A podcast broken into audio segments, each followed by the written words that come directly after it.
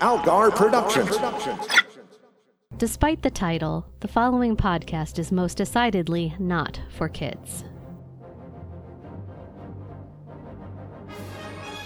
This is the Kids Love Superman podcast with your hosts, Matt Robotham and Ron Algar Watt. Episode 59, The Last Son of Krypton. Should I say chums? I guess we're in a new era now. What is Superman's word? What? Pals. These are pals. Okay. Yeah. Like his pal Jimmy Olsen, right? Yeah, hi, pals. Yeah. There we go. Saved it. Yeah. Good job. All right. Hi, girlfriends. His girlfriend, Lois Lane. Not so much in this version. No, not yet anyway. Even when she is, she isn't. Like what I'm saying is that's not her main defining role. No. Like she may be that, but she is many other things. I mean, yeah. Hey, we've gotten to my first good thing already without even starting to talk about the show yet. Oh man, I'm very happy to be in this series. I love this show. Yeah, this show's so fucking good. I know I haven't seen all of it. We were talking about this before the show, but what I have seen is so good. This pilot is just might be the best Superman thing that exists. That's not like a comic, you know, like the best Superman adaptation. Yeah, I think so. I mean, if you're talking about solo Superman, yes. I've said this a million times. I'm going to try to stop saying it, but world's finest. Sure. You know, the best hour and a half like this team did, period, I think. Like, as far as just, hey, here's your pal Superman. Yeah. As far as the origin story and all of that and all that. Like, I like the 70s movie, but this is better. I mean, I grew up on the 70s movie, and I have a real fondness for it, and I know you only just saw it recently, so to you, it's a little cheesy, but, like... I didn't mind that it was cheesy. I think it drags a little bit with some of the, like, early Krypton stuff. Yeah, but like, I'd agree with that. Like, Christopher Reeve as Superman is chef kiss. Yeah. No, and I would say Gene Hackman also perfect. Gene Hackman's bumbling sidekick don't really understand. And Gene Hackman's boob-tastic lady sidekick don't really understand. That one I understand a little bit more. I mean, I understand why she's there, but come on, man. This show will also improve upon that model. Oh, God, Mercy is so good.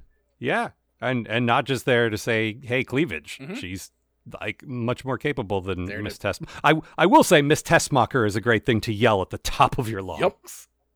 Yep. I'm not going to do it now because it will hurt your ears and the listener's ears and probably not Amanda's ears, but everyone else's. She's immune to loud sounds. I mean, she is a loud sound. Yeah.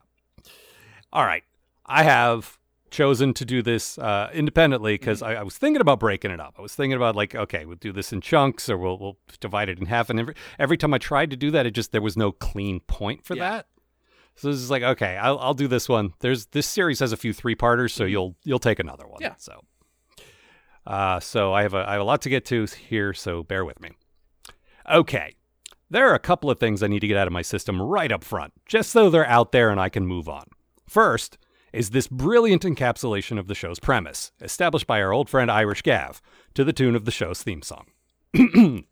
Superman, Superman, this is a show about Superman. See this gent, he's Clark Kent. Nobody knows that he's Superman. All credit to Irish Gav there. That is all his. Okay, now, on with the countdown. Our story begins on the far-off planet of Krypton, where beefy scientist Jor-El has made an unfortunate discovery. Turns out Krypton is planning to separate into a million tiny green pieces of rock in the near future, making their people's continued residence there extremely difficult, particularly since those green rocks are highly poisonous to Kryptonians. No one else on Krypton seems particularly worried about this, because they set up an all-knowing, all-powerful planetary computer called Brainiac to warn them if anything goes wrong. And not only has Brainiac not warned them about anything going wrong, he regularly chimes in with unprompted updates about how the weather is perfect, there's no war in Ba Sing Se, and warehouse workers are treated with kindness and respect with plenty of time to go to the bathroom whenever they want to. Oh, I made myself sad. Jor-El insists to the Council of Red Queens from Alice in Wonderland that Brainiac might be mistaken and maybe they should consider ducking into the Phantom Zone while this whole having a planet thing blows over. Or up. They refuse because if science fiction has taught us anything, it's that the only thing more infallible than computers are people who place their unwavering faith in computers. But Jor-El continues to press the issue, and then Brainiac makes me wonder if that name is actually ironic, as in, nice one, Brainiac, because he directly admits to Jor-El that Krypton is boned, it's too late to do anything about it, and he, Brainiac, is leaving now. That sounds like a good idea, says Jor-El, but then realizes the interplanetary craft he has access to was designed to carry the Phantom Zone projector, as per his earlier plan, and not much else. He and his wife, I think her name is Mom L, realize that their tiny baby Kal is just about small enough to fit if they really cram him in there. Just, manipulate the hell out of his infant spine until you can seal that airlock securely. So they slip him a sci-fi baby roofie and do just that. It's infinitely sadder than I'm making it sound, trust me. Baby Kal-El makes it away in time, then Krypton kerplodes, and the shockwaves from the blast push him through hyperspace toward an utterly insignificant little blue-green planet far out in the uncharted backwaters of the unfashionable end of the western spiral arm of the galaxy, orbiting a small, unregarded yellow sun. But surely the color of that sun won't have any significance on the events to come. Nor will all those tiny, glowing green rocks that pass through hyperspace with him. The rocket sets down in Kansas, where it's discovered by two kind Midwestern farmers. These are the Kents, Jonathan and... Okay, now it's time to get that other thing out of my system. Martha. Her name is Martha. Martha Kent is the name of Jonathan's wife. Jonathan and his wife Martha adopt baby Kal-El and name him Clark, Clark Kent. So now Martha, as far as little Clark knows, is his mother's name. So whenever you hear the name Martha and you wonder why anyone may have said the name Martha, it's because the name of Kal-El / Clark Kent's adopted Earth mother is Martha. It's also coincidentally the name of Bruce Wayne's mother, but she's dead, so I can't imagine why you'd ever bring her up. So begins the Smallville chapter of Clark Kent's life, and it's a chapter that takes all of 7 minutes to unfold. Not like other kids. Strange abilities. Has a cute friend named Lana who helps him figure things out. Helps people in need. Discovers he's from Krypton. Done. I've been berating myself because this overly long summary doesn't come anywhere near the elegance of All-Star Superman's Doomed Planet, Desperate Scientist, Last Hope, Kindly Couple, but at least we didn't spend 10 seasons and 217 episodes in Smallville. This, in case you haven't picked up on it, is a reference to the television show called Smallville. I will now pause to allow my co-host to tell you where that show was shot, and also so I can take a breath since this summary still has quite a lot more to cover. It was my hometown. Thank you. Now then, jump forward to a major metropolitan newspaper called the Daily Planet, in a major metropolis known as Metropolis. Clark is now a reporter, and he's just been hired by an editor whose name I didn't catch, so let's just call him Chief. The Planet's star reporter, and also the greatest character in the entire DCAU, is a reporter named Lois Lane, who bursts into laughter upon hearing that new hire Clark is from somewhere called Smallville.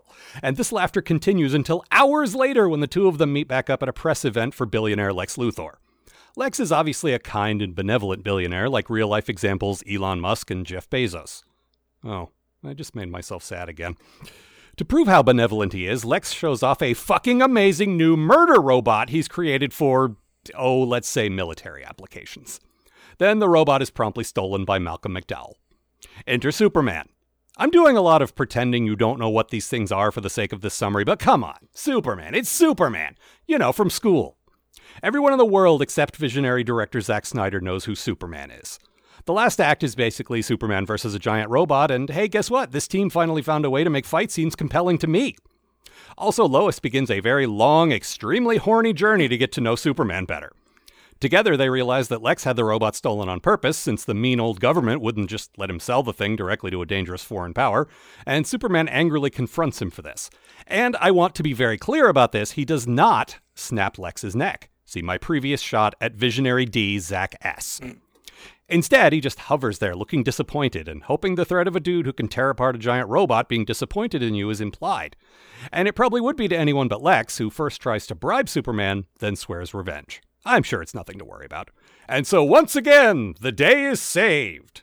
Oh, and then there's an epilogue reminding us that Brainiac is still out there, wiping out further alien civilizations just for the hell of it. Again, probably nothing at all to worry about. I was watching it and just like, oh, that was a really good Superman thing. And then a robot showed up and butchered some aliens as blood splatters dramatically on the wall. Oh, it's so good. I was just like, oh, God. No, they, like, we talked about this a lot on the Star Trek show, like, mm-hmm. in the 90s when Deep Space Nine dipped its toe into serialization when TV didn't do that a lot. Yeah. This show, I mean, it has some multi-part episodes, but mm-hmm. it also did more, like Brainiac's clearly going to be a thing later. And instead of just leaving him behind with the Krypton part of the story, mm-hmm. they wanted to remind you of that, and that was great. I love the use of Brainiac as, the computer that was on Krypton before it exploded. Now, let's be clear, that never happened before this version, right? No, this is a new thing for that. I can never remember what Brainiac's actual deal is because they change it so often. But right. I think he's like a super intelligent alien who collects civilizations in bottles. That's where Bottle City of Kandor comes from. Mm-hmm. Well, I'm just gonna I've been going back and forth as to whether I should spoil things or not because mm-hmm. I know people are seeing this for the first time, and I'm just gonna go ahead and spoil sure. some stuff. Like that is kind of his deal in this as well. Not so much with bottling cities, but like absorbing every piece of information and knowledge that they have, and then wiping them out. Yeah. Kind of like the brain sphere from Futurama, yeah, isn't it? It's like, okay, I've got all the information on Krypton. Now, if everyone on Krypton dies, I won't have to worry about collecting new information. I think that part was added by Futurama for the silly, the brain mm-hmm. aliens, but that's effectively it. Yes. It's like, well, I don't have to worry about this anymore. Yeah. Nope. Check. Got all that. Close the book on Krypton. Once I kill all the life, I will have all the information, which is what I was built to do. I'm doing a really good job of being Brainiac, I gotta say. I love the design of him. Mm-hmm. I love the way he acts. I love the voice actor. Just everything. Perfect. So good. And this, this is kind of my good thing, but I want to let you talk for a while because I said a lot of stuff. So we'll come back to it.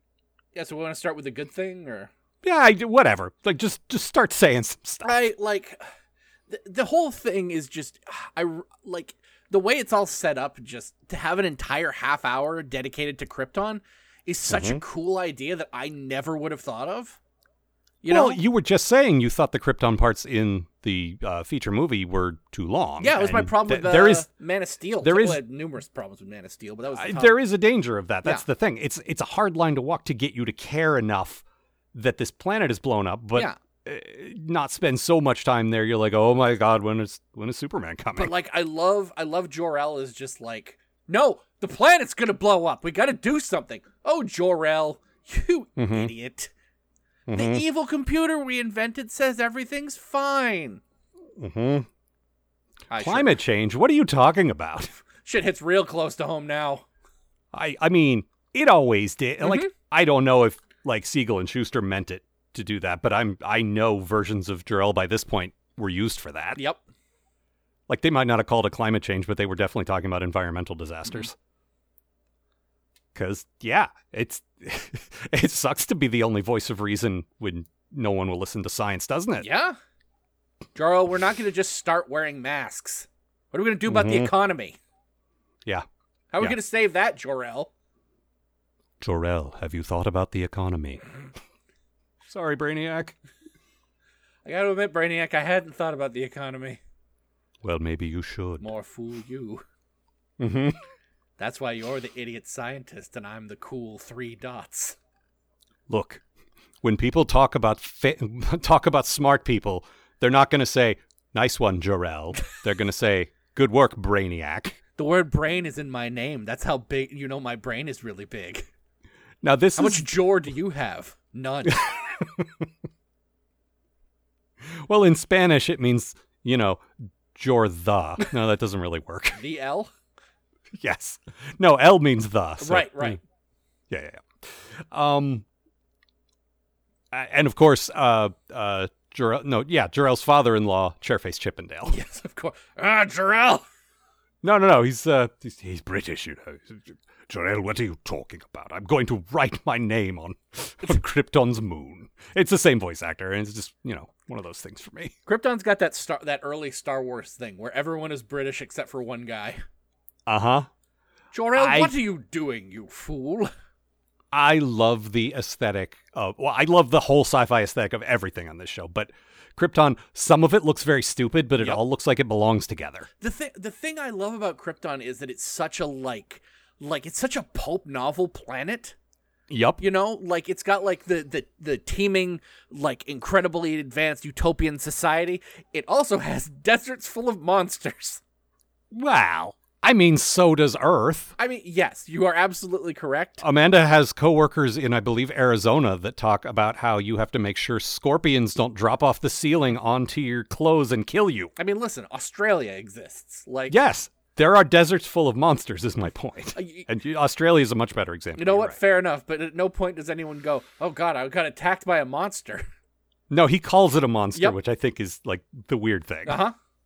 It's like, we have a name for that weird squid thing with its intestines hanging out. Yeah, monster. It was a scary monster. If you're at the North Pole and you're doing some important climate science and you're attacked by a polar bear, you don't come home and say, whoa, almost got killed by a monster. What happened? Well, I was minding my own business when a terrifying boogans emerged from the ocean and tried to eat me. You mean a polar bear? Why, what did I say? You know, that thing that advertises for Coke. I can't remember what it's called. Yeah, you know. Yeah.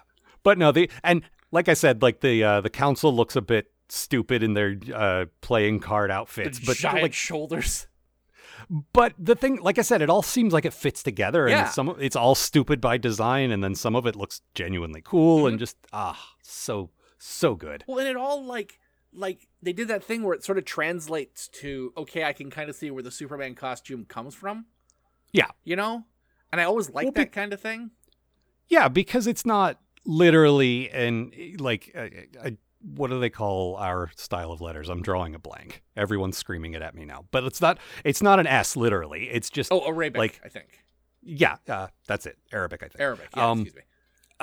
But like, it's just, you know, a curved line, which could easily exist in another written language. Yeah. So like, you know, and then, yeah, everyone's sort of dressed similarly to the way, like, his costume's laid out, which is cool. We all wear capes on Krypton. Capes are cool. Leave me alone. I mean, capes are cool. Mm-hmm.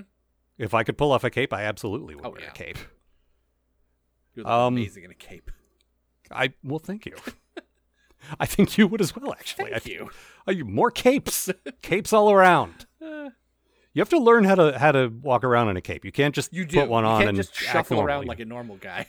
No, you need to like, you know, take lessons, like cape lessons. You got to have a swagger, like a natural swagger. And the cape will help with that. It's like walking in heels. Yeah. It's possible. You look much better when you can do it, but when you first start out, you look a little dumb. Mm-hmm. You just have to learn how. Yeah. So, my good thing. I'm going to go with, I mean, we're both spoiled for choice. Uh-huh. There's so many good things in this, and I feel like this episode might run long just because there's so many great things. But I'm going to go with how amazingly good the scripting is. Like, I don't mean the dialogue and the characters because they're all good, but... I'm talking specifically about the pacing and the world building, which you touched on a bit already. Mm-hmm.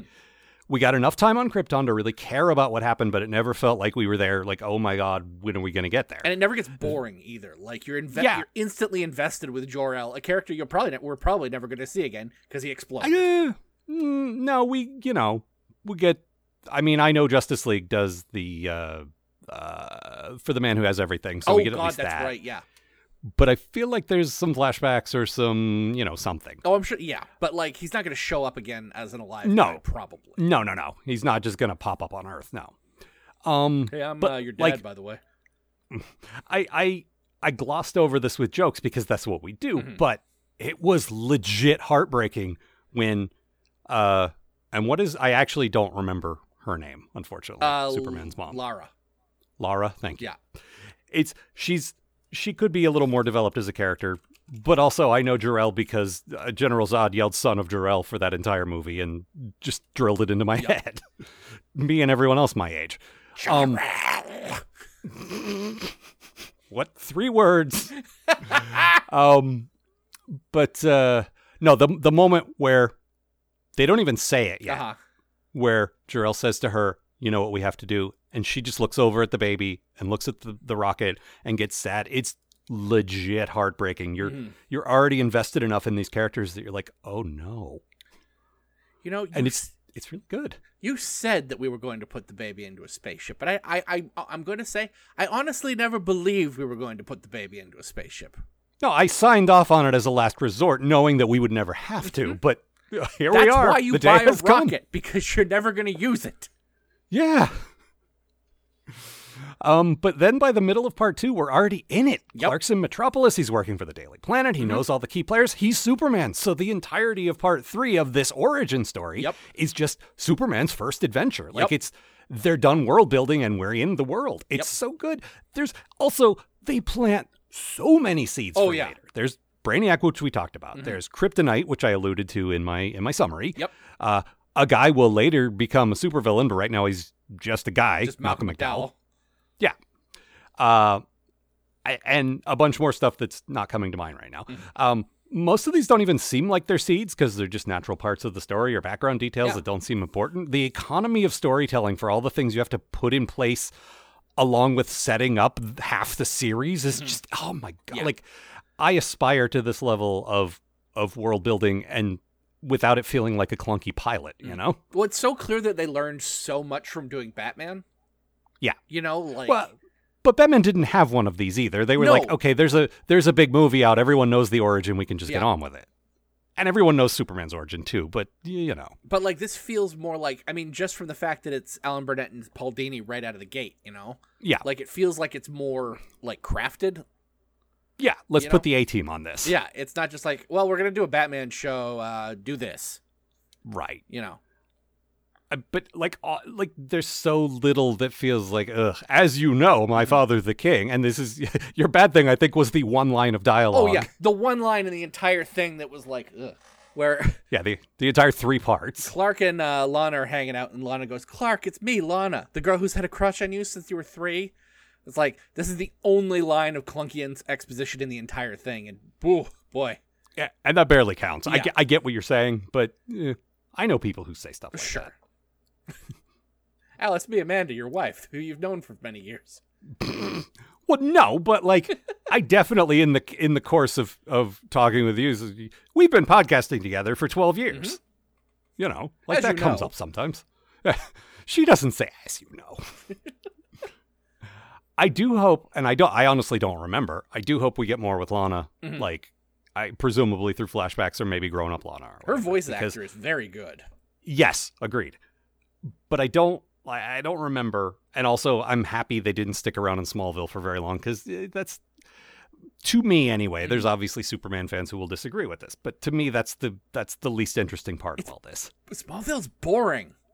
You wanna get in that he loves his parents very much. He's very close to his parents. That's good. And you want to get him discovering his powers for the first time and establish that Lana Lang is a thing. And then that's it. That's all you need, right? It's like that need to want to do, like, the Superboy stuff, which has never really appealed to me, you know? Yeah. Like, Superman is like a 16-year-old living in Smallville and still being, like, Superboy. I hate that shit. I've always hated that shit. There are versions of it I can get into, but... You know, the show Smallville was just a 10-year cock tease. They were like, sure, let's never put on the costume until the final frames of the final episode 10 years later. The final second of that show is like... Yeah. Oh, by the way, I'm Superman. Bye. And then, this is really good, because that Superman shows up in the big Crisis crossover on the CW. Like, they got Tom Welling. Is he one of the ones they kill? He doesn't want one of the ones they kill, but, like, they meet him, and he's like, yeah, I was Superman for, like, a couple of years. Didn't really take. I didn't like it. Oh my God, that's like, perfect. Oh wow, fuck you. I don't know. I never really watched that show. I'm not gonna I definitely have a soft spot for teen melodrama, and I probably could have gotten into it if I tried. But, the thing was, I tried because, like, you know, it's Superman. I'll at least give it a shot. Yeah. But, like, it was so Monster of the Week. Yeah. And I was watching Buffy at the same time, and I'm like, if this was more like Buffy, this show would be incredible. Well. Buffy did kind of set the standard for, and, you know, it wasn't explicitly a superhero show, but yes, it was. Yeah. Like, that's your teen superhero show there. That's effectively like Spider-Man. Yeah. Because she was trying, you know, she was a teen trying to juggle, like, a home life and being a superhero, you know, like, it's the same kind of thing. It's like, I want to go to prom, but I got to kill this vampire. Yeah. That's the show. Also, Aunt Joyce needs this medicine. Didn't get that medicine in time, I'm afraid. Like, you know, monstrous Joss Whedon notwithstanding, that still hits me right there. Oh, rough. Oh boy. So what was your good thing? So there's nothing more Superman to me than Superman saving a plane from crashing. That's when I think of Superman, I think of a guy in a cape saving a plane from crashing. Well, let's real quick. The 2006, something like that. Superman Returns was basically just noted creep Bryan Singer and noted creep. House of Cards. That guy. Let him be frank. Wiped his. Yeah, that's him. Kevin Spacey. It's Kevin, yes. But it was really just his sort of like, oh, I like the Richard Donner movies. Let me just do them again. And the only thing anyone ever really remembers and fondly about that movie is the airplane rescue sequence. Yeah, it's really good. This reason, it's such a good way to like show Superman doing Superman things without him just beating a guy up. And if you can execute it really well, which this episode does, it's really cool, you know? Well, it shows off a lot of his powers. It also shows him doing something defensive and compassionate instead of offensive and violent. Yeah. But it also shows off what he can do. Yeah. It covers, it's like I was saying, economy of storytelling. You get a lot of information while you're also watching an action sequence. I'm not going to lie and say I don't like Superman fighting a guy, but I also like watching Superman, rescue people from disasters and stuff, you know? No, and this is a conversation we're going to be having a lot over the next 6 months while we cover this show, is Superman is the compassionate one, and everyone who says that's hard to write or boring to watch is stupid. Yeah, you don't get it. It's not if it's done right, and this is it done right. Yeah, and do you know how badly right now I need a guy, nice guy who helps people? Yeah, and I'm going to point this out a million times like I have before, but, that's my problem with Star Trek right now, too, is they're so scared to write that earnest optimism, and I think the shows have suffered for it. Yeah. It's supposed to be looking forward to an optimistic future where we've moved past a lot of things, just like Superman's supposed to be the best. He's not human, but he's still supposed to be sort of the best qualities of people, you know?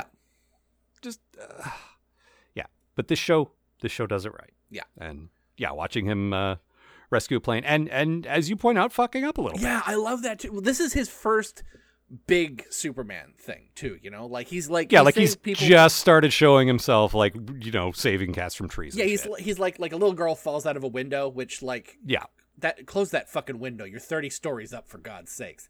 Yeah, well. I mean, people live in cities and they have jobs and these things could happen. I can't always be there to make sure my little girl doesn't fall off out of a 30-story building.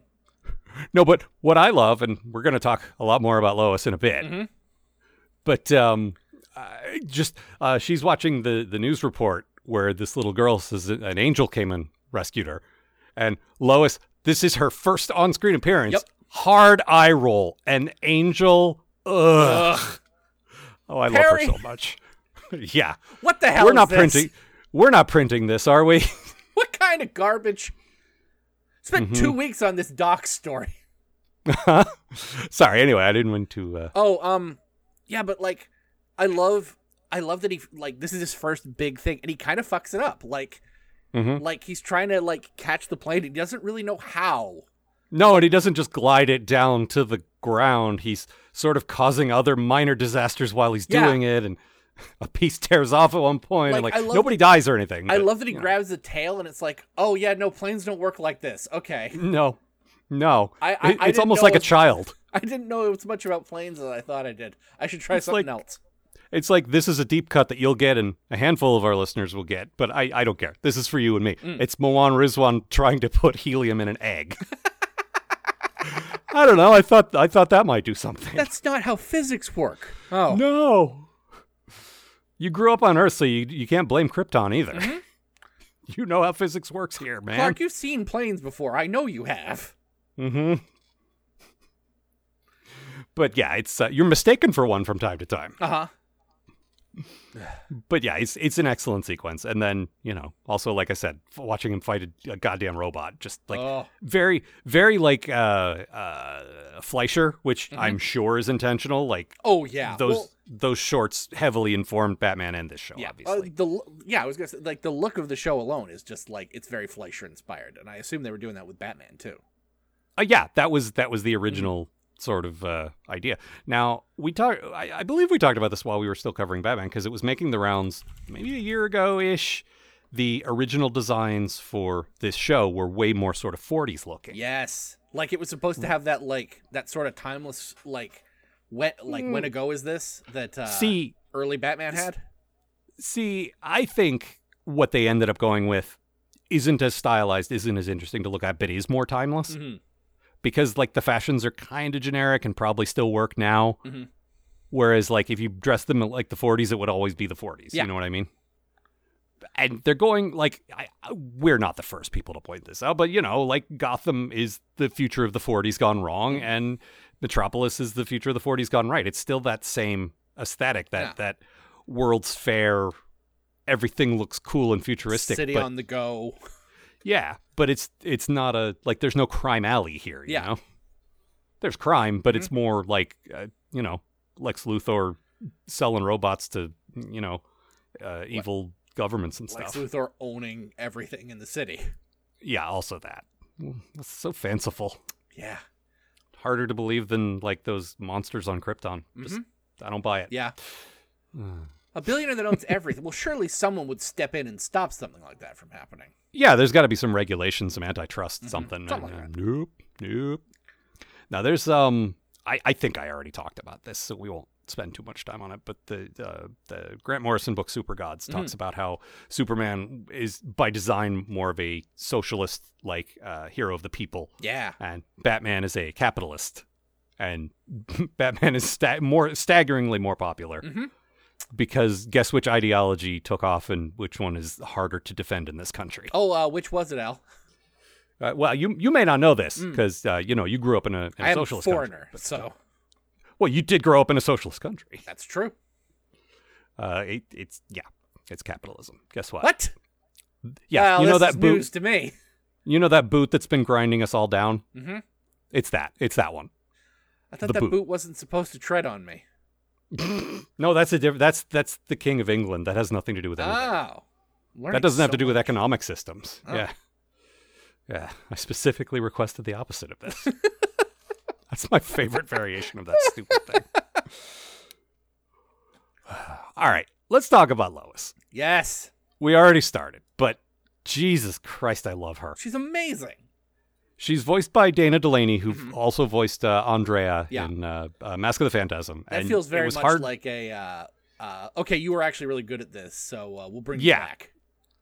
And the thing I've always liked about Lois, and they lost sight of this in the 50s, where Wortham was like, they made her, you know, the sort of shrewish, trying to trick Superman into marrying her, which... It's fun to read, ironically, and we wrote one of the very best comedy sketches we've ever written together about so that. But, like, that. Yeah, me too. And the performance just, so good. But it's fun to read, but it's like, it does the character such a disservice because, okay, I'm going to, this is a bit of a walk, but it's worth it, trust me. In the 30s, when you had movies about, like, career women, there wasn't a lot you could make where you could take them seriously. Mm-hmm. It was either, ooh, a girl is a lawyer. Ooh, can she do it? But a woman reporter was a thing, and it was a thing you could take seriously, and it was sort of a, like, a subgenre of movies. Like, His Girl Friday is the very best example of that. Mm-hmm. But, like, there was a series of B-movies about a character named Torchy Blaine, who ended up being the basis of Lois Lane. Oh, I didn't know that. Like, that's sort of where the name comes from. Somehow. Yeah. Warner Brothers has a box set of all 8 or 9 of them, and they're B movies, so they're like an hour each. It's like watching a British TV show. It's like 8 one-hour movies. And they're okay. They're 30s movies, and they're not the best. They're B movies, but they're fun. And the thing is, it's the 30s, meaning it's literally 90 years ago, and women are being taken, in some regards, more seriously than they are in movies now. Yeah. And So, like, reporter was one of the things you could make your woman, where she's not like a waitress or a secretary or something. She's in a capable field, being taken mostly seriously and not having to, you know, bat her eyelashes or flash her tits to get stuff done. And that's where Lois Lane comes from originally. Yeah. Then they had to, you know, turn her into what she became. But this goes right back to that. You sent me a postcard that I received today of a cover of an old Superman's girlfriend, Lois Lane, where she's dressed as a witch riding a broomstick and saying, Superman, now that I have the powers of a witch, you have to marry me, Superman. I cannot argue with logic like that. Superman's like, I guess so. Mm-hmm. Well, the cover's got to get you in there. If he says, uh-uh, no way, then you're just like, well, I'm not going to read this. Her plans failed. I mean, were we dating or anything? Shut up and marry me. Uh-huh. Gonna cast my spell on you, I guess. Uh-huh. But Lois has always, like, the best versions of Lois. Like, Margot Kidder was that, too. Yeah. Margot Kidder, like, her, like, the vision of Lois from those movies, to me, is... in Superman 2, the terrorists trying to blow up the Eiffel Tower with a hydrogen bomb, and she's in, like, the elevator right next to the bomb, trying to hear what the terrorists are saying and writing it down in her little notebook. Yep. Like, she's a fucking badass. I love my favorite Lois thing from, I can't remember if it's, I think it's Superman 2, is, and it might even be, like, I'm not sure, it might be a cutscene, too. I just see it on Tumblr all the time, is she pulls out a gun and goes to shoot Clark. And like, I don't remember that. There's a whole sequence at the Niagara Falls where she's trying to get Clark to admit he's Superman. And she throws herself in Niagara Falls. And she's like, well, now you got to rescue me. And he manages to contrive a way to rescue her without, you know, ripping his shirt open, which is fantastic. But like, you might be thinking about there's a scene where they get mugged and he gets shot. Maybe. Is that what you're thinking? I'm gonna find it after we finish this. But she basically she goes to shoot him, and he's like, he pulls the shirt out. He's like, okay, well, like, yes, I'm Superman. And then he goes, what were you gonna do if I wasn't Superman? And she goes, what, with blanks? Nothing. Oh, that was okay. That must have been a deleted scene then, because in Superman 2, she's trying to get him, and the whole Niagara Falls things happen, and then he drops his glasses in the fire and reaches in and gets them and doesn't burn himself. Ah. And she's like, oh, you're Superman. And he's like, no, I'm not. And then he just kind of lets it down, and just masterful Christopher Reeve there, where he's like, no, Lois, I'm not. Ah, fuck. That transformation, too, is so, like, where you can actually buy, like, why a pair of glasses is, like, all it takes to make it, like, you not realize it. Yep. Ugh. But just the acting where he's trying to keep it, and, like, she's never going to let this go. She's never going to let this go, and I love her. Uh-huh. Why am I lying about this? Oh, all right, fuck it. Yep. Superman. But Lois here. I am Superman. Lois here, just like I said, first moment, rolling her eyes at soft journalism, bursting into the editor's office, demanding the story, making fun of the new guy, beating him to the punch at the new story, getting kidnapped 2 or 3 times, but not in a weak hostage way. Yeah. In a way that she's constantly putting herself in danger. Well, it's like, I love, like, when she just barges onto the ship to, like, see what's going on there. That's no! First, she throws a quarter to Popeye. Yeah, Popeye's in this show, by the way. Yeah, we need to come back to that. But just like, all right, well, whatever. Like, I'll figure out a way out of this later. And like, the fact that she's not already dead by the time Superman shows up in town is such a testament to how good she is at what she does. Well, and that's the thing that, I mean, it obviously facilitates a lot of Superman coming to rescue her. But as you correctly point out, she's clearly built her career on doing this before there was a Superman to rescue her. I love that, like, one of the ways they basically portray Lois now is that she's a superhero of journalism. Yeah. And I've lost a lot of faith in, you know, in journalism over the years. Just, why? Like, because 4 years of the Washington Post saying democracy dies in darkness and then not doing anything about it might have something to do with it. Yeah, by the way, did you know Donald Trump is great? I've heard this. I've read this in the newspaper. Thanks. But like ashes in my mouth to say that. Ugh. I just, we're almost to a point where I can say who? Yeah. Not yet. But at some point, I'm doing my best to just, nope. Who? I don't know who that is. Never heard that name before in my life. What, that guy from Home Alone 2? No, I'm pretty sure they replaced him with Christopher Plummer. Or no, they replaced him with Tig Notara. Much better. God, it's only. Yeah, well, it's not too late. There's a Kickstarter somewhere, I'm sure. Mm-hmm. Where was I going with that, though? Oh, God. I don't remember. Oh, journalism. Yeah, I was the editor of my school paper. I was going to major in journalism when I went to college. I ended up not going to college for reasons that are too sad to get into right now. But I wanted to do that. I really had that image of the hero reporter in my head, and it may never have been a thing, but I believed it for a while. And she, at least in fiction, absolutely embodies that. Well, I love that Superman has to journalism what Batman has to cops, you know? Like, right. These are the, like, this is the ideal. This is what it's supposed to be, is hard-working people doing their best to show trying to get the truth to people. Yeah. And it also, from a storytelling standpoint, again, facilitates, well, Clark is there at the Daily Planet hearing about things as they happen, mm-hmm. which will therefore give Superman the opportunity to race off and help people when he finds out about mm-hmm. them. So it's, it works. But I love, not every version does this, but a lot of them do. Clark and Lois competing for stories and Clark being helplessly outclassed. It's like, he's a very good journalist, but she's the best journalist in the world. So also he's got, like, there's a couple of things that might give him an advantage mm-hmm. that he can't really use. One of the old things that I never really liked, I think this was from the Man of Steel miniseries, mm-hmm. By the hated John Byrne. This is the first post-crisis version, right? Yeah.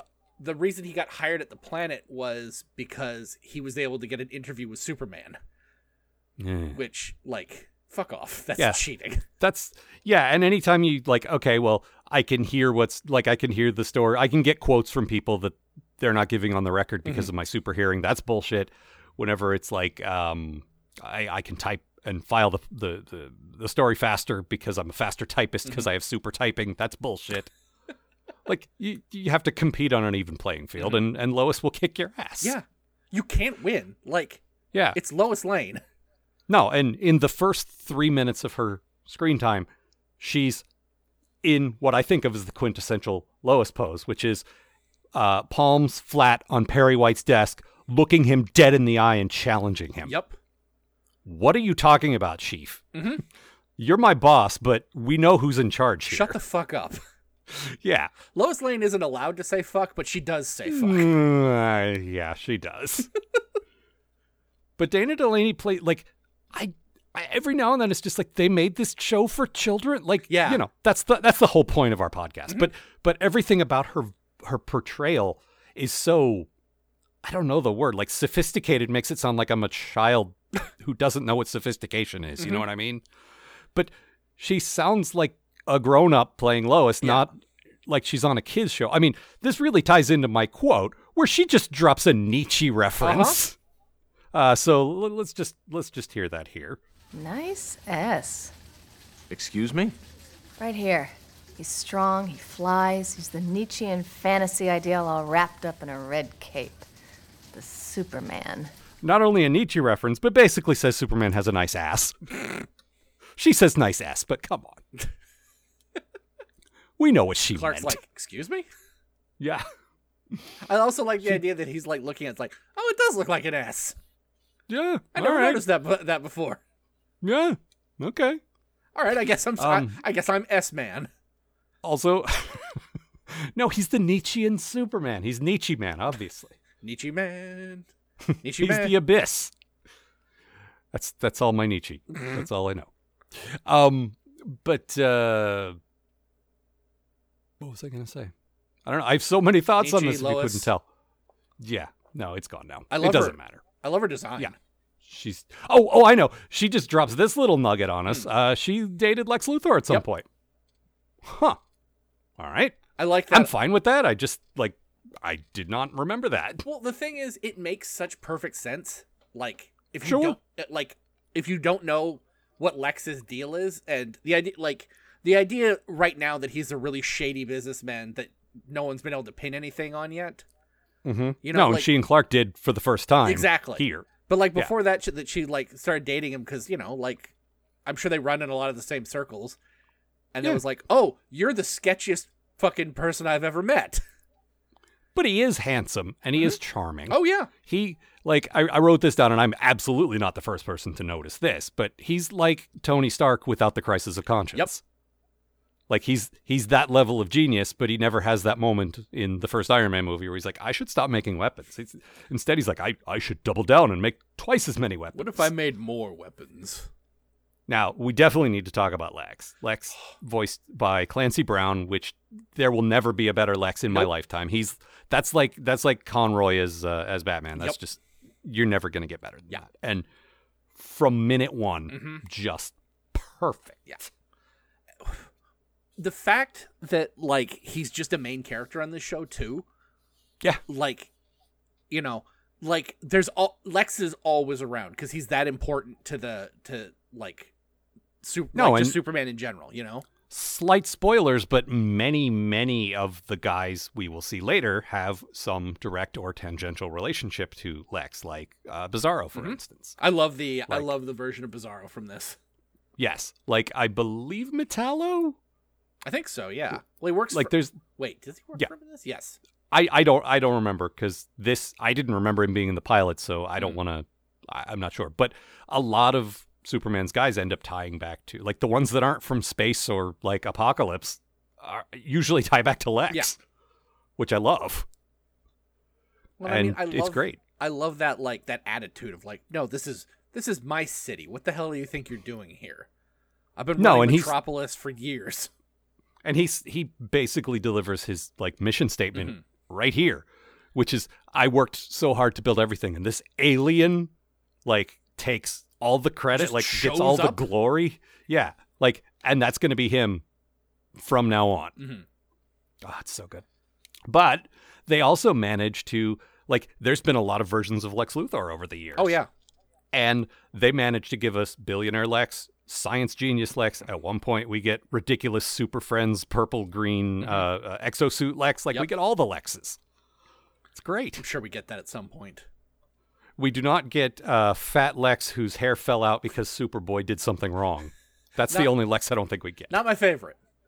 No, not me either. But, you know. In the same way that I don't like Superboy as a concept, I don't particularly like that Lex and Superman knew each other in Smallville. I fucking hate that. They were friends until Lex's hair fell out. Until Lex's hair fell out, yeah. That's how you start hating someone. I mean... What is he, Han Solo?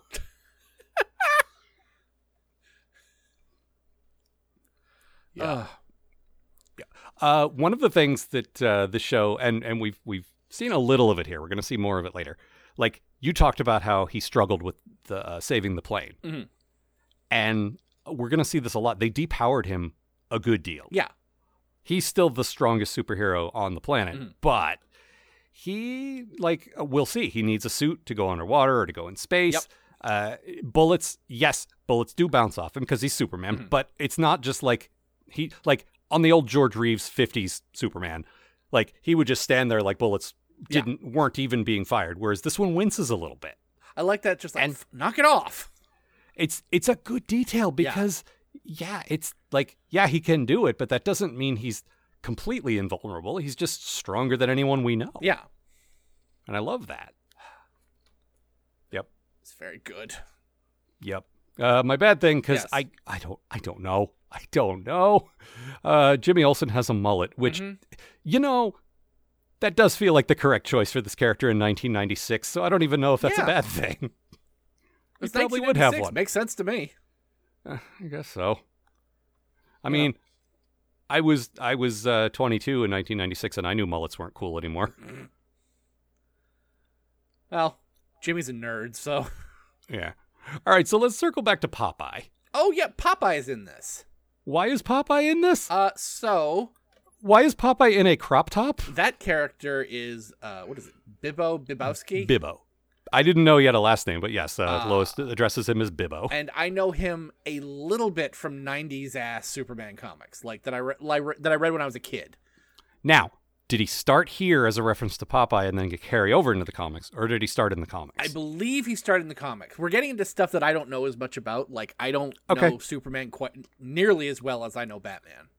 Okay, but you still know more than me, so I'm still going to ask you. Just the answer might be I don't know sometimes. Yeah. Let's see here. I think he was originally supposed to be like a... Like, so he looks like Popeye? He looks like a big, muscly Popeye. Like, he doesn't look like the weird, scrawny Popeye with the overinflated arms. He just looks like if Popeye was a guy. Yeah, if Popeye was a dude.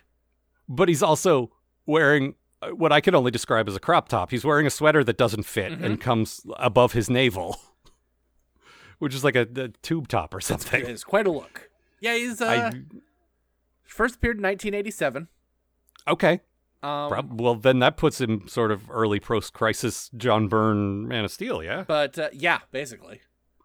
But, yeah, mostly just was, like, a supporting character in, like, the early 90s Superman stuff. Like, I remember him being in Death of Superman and just being all like, ah, oh, no, they killed my favorite guy, Superman.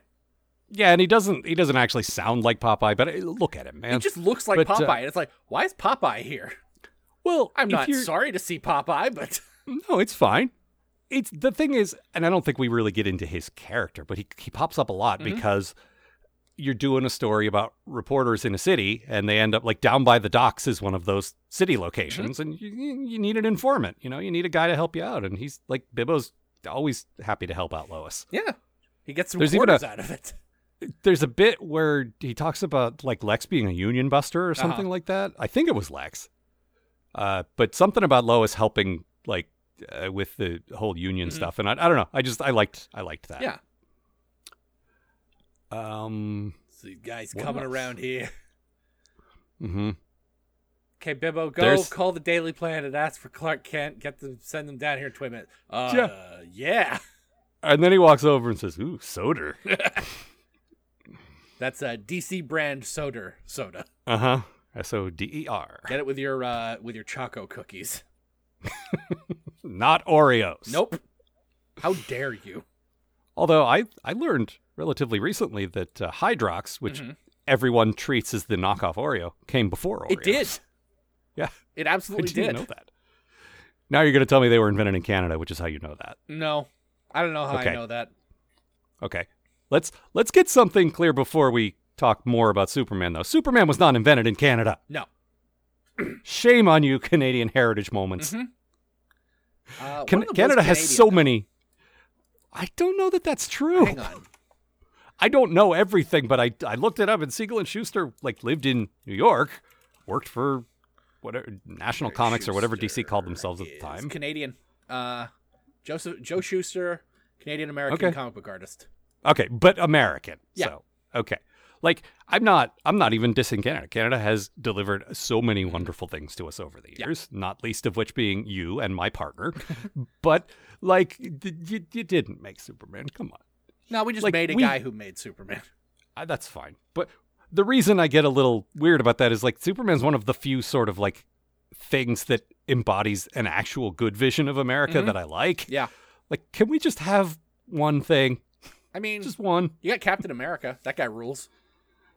Okay, I wasn't convinced of that until the movies. I am now, but all right. Let's see what else. Plus, they gave us Captain Canuck, so we we got nothing. Yeah, I mean, you got Wolverine. That's true. We do got Wolverine, the most popular comic book character for probably your entire lifetime. Yep. All right. Yeah, so, we got Wolverine. You got Wolverine. Like, okay, yeah, you got like Alpha Flight or whatever, but you got Wolverine. Fucking Alpha Flight. Oh, well.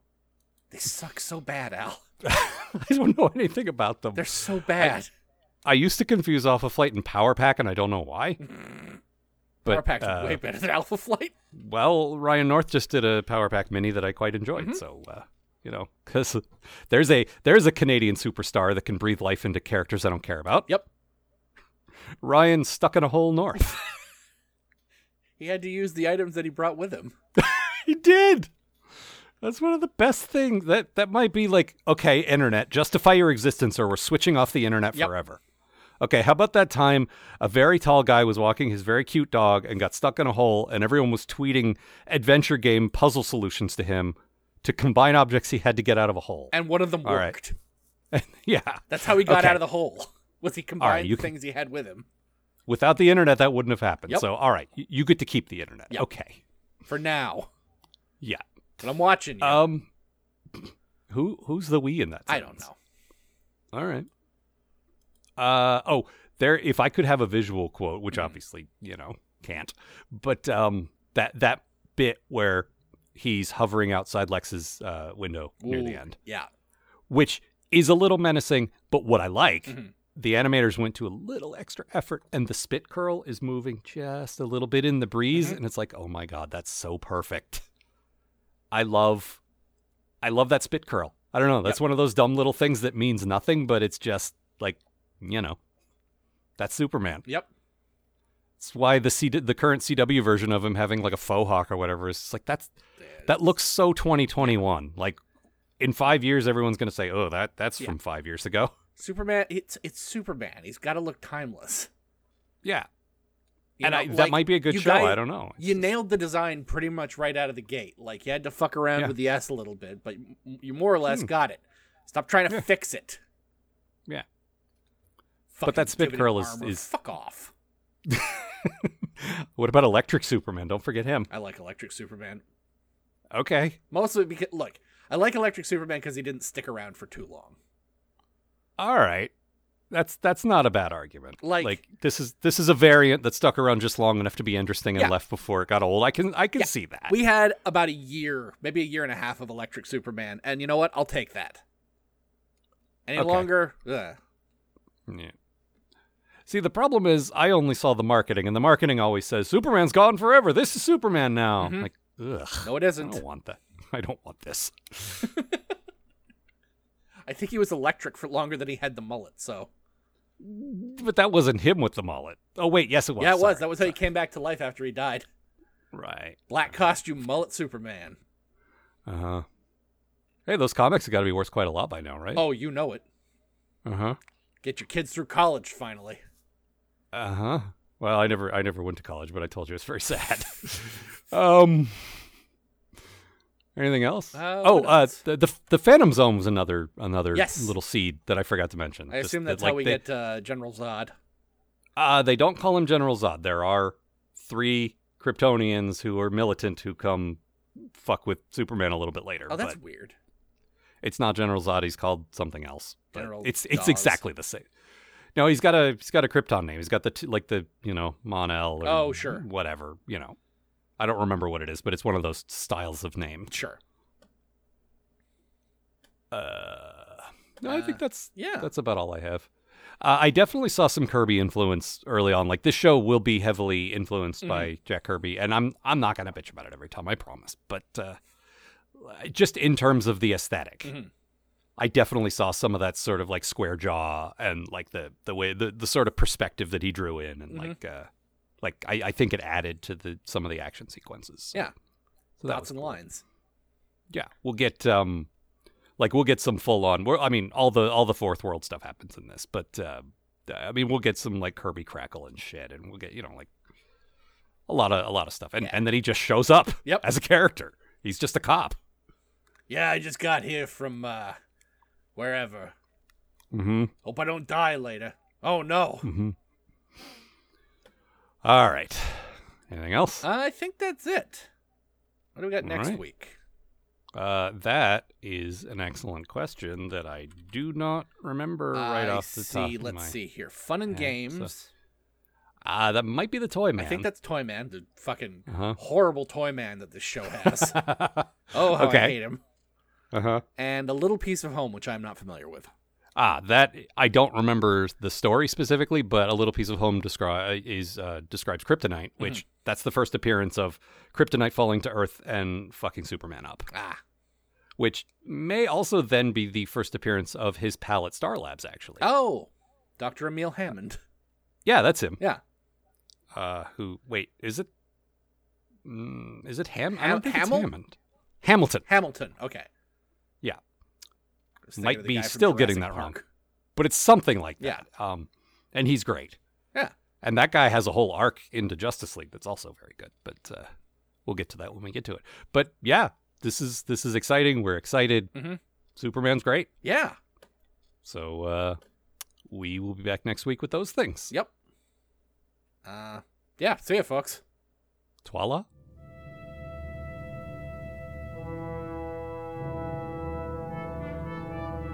For more information about this show and the people who make it, visit kidslovebatman.com. To provide financial support for this show and all of the shows produced by Algar Productions, consider a pledge at patreon.com/Algar. That's AALGAR.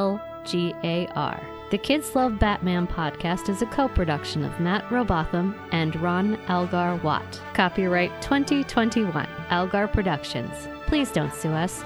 We're just doing this for fun.